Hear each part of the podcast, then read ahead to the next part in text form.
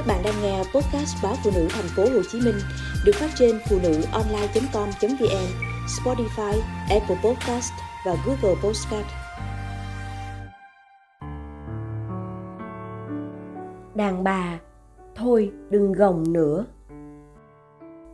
Chiều muộn, cô bạn đồng nghiệp của tôi mới rời khỏi lớp học.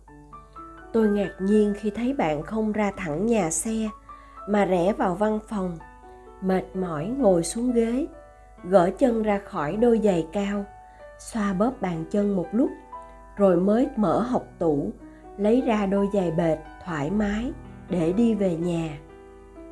Đó đã là một thói quen. Bạn không thể mang đôi giày bệt lên lớp, dù nó rất thoải mái. Bạn không quen với chính cơ thể mình, bởi bạn đã quen với cảm giác về chiều cao mà đôi giày mang lại đôi giày cao gót ấy đã đóng khung bạn tôi trong một vai trò mà đôi khi mệt mỏi kiệt cùng, bạn tôi vẫn không dám thoát khỏi nó. Đôi khi tôi nghĩ tôi chính là người mang lại bất hạnh cho mẹ tôi, cho dù tôi đã rất cố gắng để làm bà vui, hạnh phúc. Mẹ tôi thuộc thế hệ phụ nữ cổ, ít học. Bà lấy ba tôi, rồi ba tôi vào quân đội một mình bà ở quê, chăm lo cho cha mẹ chồng. Thỉnh thoảng chồng về thăm, sau đó là đẻ con, nuôi con một mình. Ba tôi mất, bà ở với các con. Những lúc các cặp vợ chồng trẻ cãi nhau, mẹ khuyên con gái, con dâu nhìn một tí. Tất nhiên là chẳng đứa nào nghe. Thế hệ chúng tôi bình đẳng, vợ chồng đều đi làm, kiếm tiền, đều giỏi giang thỉnh thoảng tôi giảng cho mẹ thấy, mẹ đã hy sinh cuộc đời mẹ thế nào, đã thiệt những gì? Cuộc đời mẹ chịu thiệt vì hy sinh cho chồng. Tôi thì không, tôi và chồng phải bình đẳng. Tôi có quyền được chồng phục vụ chứ, sao không? Việc nhà phân công rõ ràng, tiền bạc gia đình minh bạch. Anh hai là bác sĩ, có phòng mạch ở nhà. Chồng khám bệnh, vợ mở nhà thuốc mẹ tôi sót con trai mới đi làm về đã phải thay áo ngồi vào bàn khám. Nhiều hôm đến tối mịt chưa được ăn. Chị hai bảo, chị cũng đứng từ sáng đến khuya trong quầy thuốc, sức đâu mà phục vụ cơm nước. Mẹ chỉ thở dài. Năm sau đó, anh chị hai ly hôn. Mẹ tôi không trách chị dâu.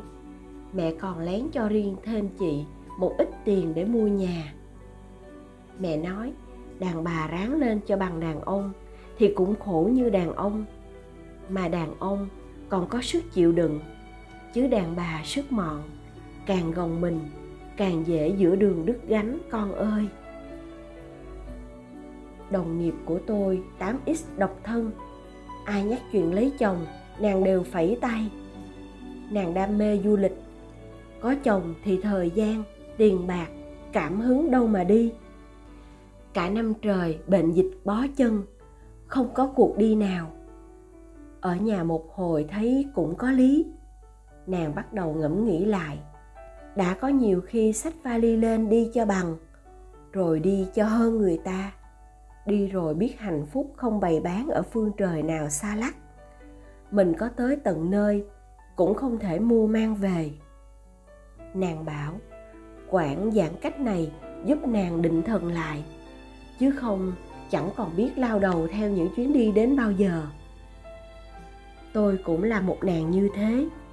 Chia tay chồng, làm mẹ đơn thân. Tôi quyết không để mình buồn bã, không lạc hậu, không già, không cũ. Tôi đã sống bằng cả hai trăm phần trăm, cố gắng gấp đôi ở sở làm.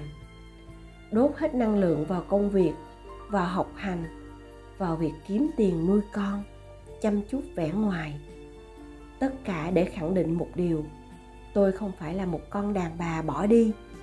Tôi đáng giá hơn chồng cũ của tôi cả trăm lần. Lần ấy trở về nhà, con gái đã ngủ với bà ngoại. Tôi nhìn mình trong gương, lồng ngực tôi trống rỗng. Trái tim tôi đang đập một mình, lẻ loi trong góc chiếc giỏ sách đắt tiền mà tôi phải mua cho bằng thiên hà lúc nào đó, tôi đã bứt nó ra khỏi mình. Tôi chỉ còn là một chiếc vỏ hợp thời, mệt rũ và sợ hãi. Nếu không cố giữ, thì lớp vỏ ấy cũng tuột mất. Lâu lắm rồi không đi xe số. Cái xe đời mới của tôi chỉ cần vặn tay ga lên là chạy, giảm ga là chậm. Chị em nhiều khi không giảm tay ga, chỉ bóp thắng cái xe cũng như con người. Mệt vì rồ ga, vì thắng. Tôi nhớ cái xe số. Muốn lên tốc độ mới, phải trả về số nhỏ hơn. Đôi khi phải về tới số không. Nhớ rồi quyết định. Ủa, sao mình không về số không? Cho đỡ mệt. Cứ mãi theo những thông minh, xinh đẹp, giỏi giang, tài khéo. Có mà mệt đến chết người cứ mãi gồng mình lên cho thành đạt, chu toàn, hiện đại, trẻ trung. Lúc nào đó nhìn lại mình, thấy chỉ còn là lớp vỏ màu mè bọc ngoài một trái tim mệt mỏi, kiệt sức. Chẳng cần đến vậy đâu mà, cái dòng chảy của nữ tính vốn âm thầm, mềm mại, lặng lẽ mở ra và đón nhận, bền bỉ yêu thương, chứ không phải tưng bừng hoa lá, màu mè thành công và danh vọng, danh hiệu nọ kia. Có phải vì thời buổi công nghệ quá tò mò không? Mà những khoảng trầm lặng của dòng chảy ấy cũng bị soi chiếu, khuấy động, khiến những người đàn bà phải gồng mình, khoe sức mạnh, khoe sự thông minh, khoe tài khéo.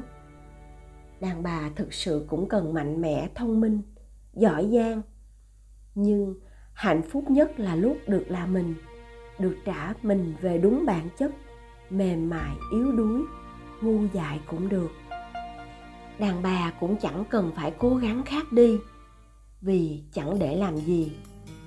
Thì cứ nghĩ thế này thôi, mình mặc cố quá, biết đâu người đàn ông của mình lại chẳng thèm cố nữa. Luật bù trừ mà.